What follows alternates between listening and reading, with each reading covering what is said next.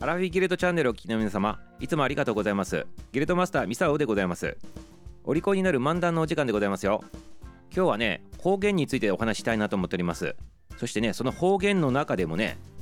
日本最強で難しいと言われております。津軽弁のねお話をしてみたいなというふうに思っておりますね。津軽弁でございますよ。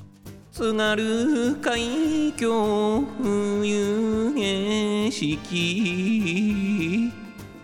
こんな感じのねあの青森にちなんだやつでございまして津軽弁でございますよ。でねなぜ今日ねこのね青森に特化した津軽弁の話しようかなっていうことなんでございますけど今日がね津軽弁の日だからでございますね。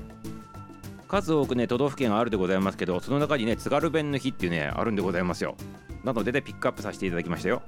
そしてねこのねアルフィーギルドチャンネルでございますけど夜9時05分からね毎日毎日ね生ライブしておりますけどそちらに入ってくるねリスナーさんもね津軽の方がおられるでございましてはいその方にもぜひね聞いていただきたい内容となっております。ということでねちょっと面白おかしくね津軽弁をねちょっと皆さんでね勉強しませんかということで、ね、取り上げさせていただきましたよ。それではね始めるでございます。よろしいでございますか？はいよろしいでございますね。はいということでございましてなぜね今日津軽弁の日なのかって言ったらね由来としてはねこういうことになってるわけでございますね。1987年昭和62年の10月23日がある方のね命日なんでございますね。ではねどなたの命日なのかというとこれね方言詩人でね作家さんでねあのお医者さん医師でもあるね高木京三さんっていう方がおられたんでございます。高木京三さんでございますよ。高木ブーではございません。そしてね柴田恭平さんでもございませんよ。高木京三さんでございます。その方のね命日っていうことでね津軽弁の日になっとるわけでございますね。で方言詩人さんでございますから要するに津軽弁を使って詩を書い取ったっていうねそういう有名な方でございますね。ということでね作家一家でねお医者さん一家っていう感じでございますねこの方のねあの家系見るとね。そしてねこのねあの高木京三さんでございますけどそれをね忍んで津軽弁の日になっとるわけでございますけどどなたが決めたのかって言ったら津軽弁の日やるべし会によってね1988年これ昭和63年に制定された記念日というふうになっておりますね。そしてねこの日にはね青森県文化会館でね津軽弁をテーマとしたイベントが開催されとるということでございます。はいこれをねあの多分聞いていただいとるねそのさっき言ったアラフィーギルドのねチャンネルの方のね生ライブの方にね夜のねライブの方にね来ていただいとるねこの方も作家さんなんでございますけどこのイベントねあの見に行かれたのかなちょっと気になるところでございますけどねいかがなんでございましょうかね。早速夜のライブで確認でございます。はい。夜のライブで確認したいなっていうふうに思っておりますね。ちなみにこのアラフィーギルドチャンネルの夜のね生ライブにねいつも参加していただいておるね作家さんはね主にね恋愛小説書いておる作家さんでございましてね Amazon でもね絶賛売り出し中でございます。はいそのね方のね作家さんのねお名前はね大きくは言えないんでございますけど原田隆一大先生でございます。原田隆一でございます。原に田んぼにね坂本龍馬の龍にね小坂井和樹の位置がついてね原田隆一先生でございますよ。はいぜひねググってみてね皆様読んでみてくださいませ。恋愛小説作家さんでございます。はいということでねちょっとね挟まさせていただいてねまたね話に戻るんでございますけどこれねあの津軽弁って言ってもね実はねこの津軽弁ってこう冒頭にも言ったでございますけど数多くのね方言の中でもね日本で最強に難しいんじゃないかって言われてるらしいでございますねこれね。でもともと東北の方言の鉛っていうのは、まあ、めちゃめちゃ強くて独特だと言われてるんでございますけど特に特にでございますよ。年配の方がしゃべる津軽弁に関してはねもうピカイチらしいでございますね。あのこの世のものとはいや違うでございます。違うでこの世のものじゃなくてね日本のものとは思えない日本語とは思えないようなねあの難しいね言葉らしいでございまして何言ってるかわからんということでございます。簡単に言うと。はい。あなた何喋ってんですかと。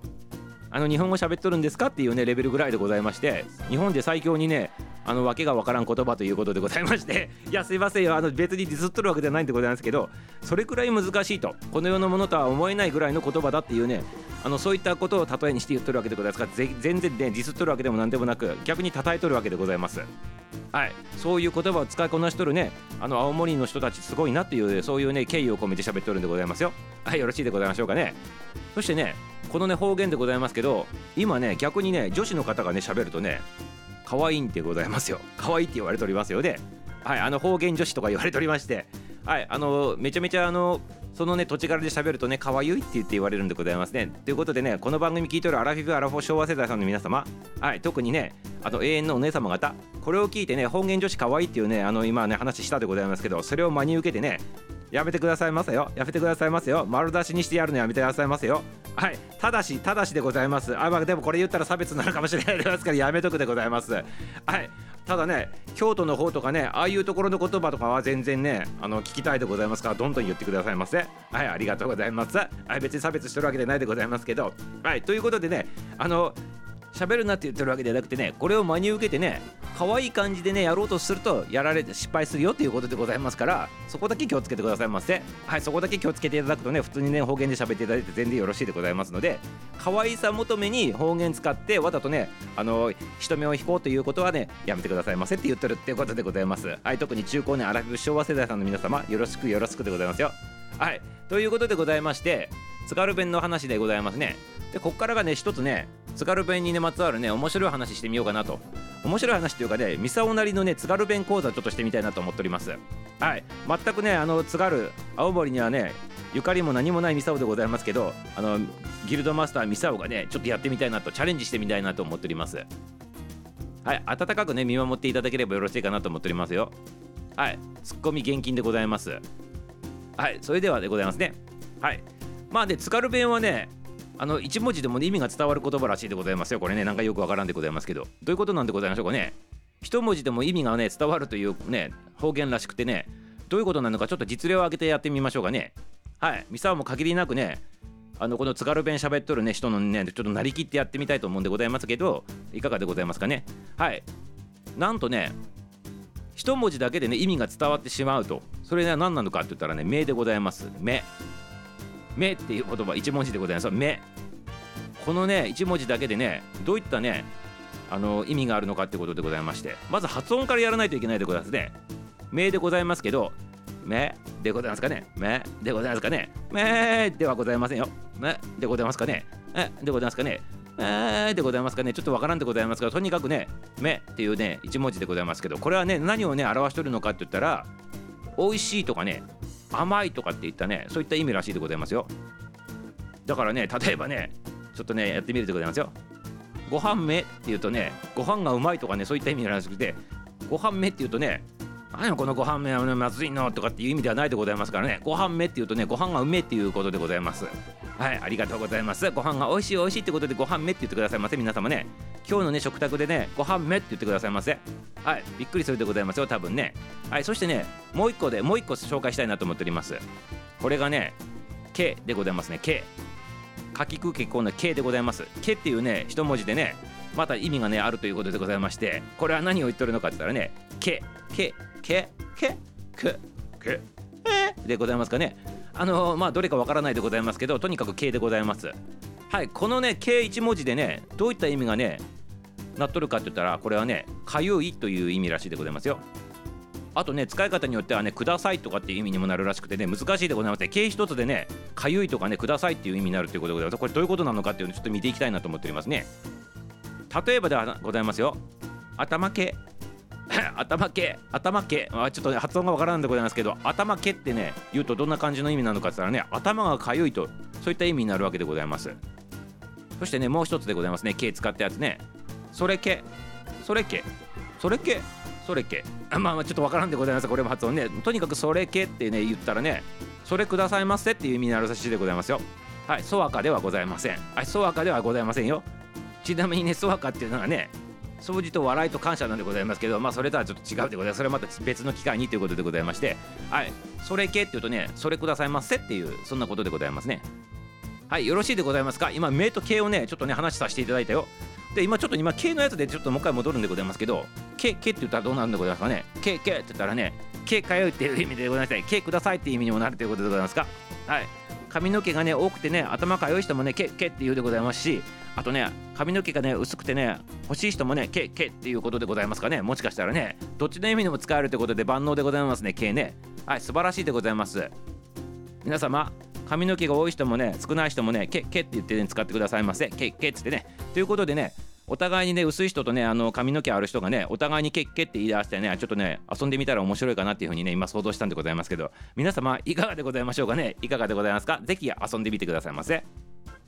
ということでいかがでございましたかね？ミサオのね津軽弁講座でございます。全くねあの津軽弁にね縁もゆかりもないねこのミサオがね勝手にね津軽弁をね独自の解釈でねちょっとね紹介させていただきましたけどあの地元の方々これ聞いとってねあのね苦情などは受け付けておりませんので温かく見守っていただくスタンスでよろしくよろしくでございますよ。はい。とにかくね今ねいろいろねあの津軽弁のことを言ってきたでございますけど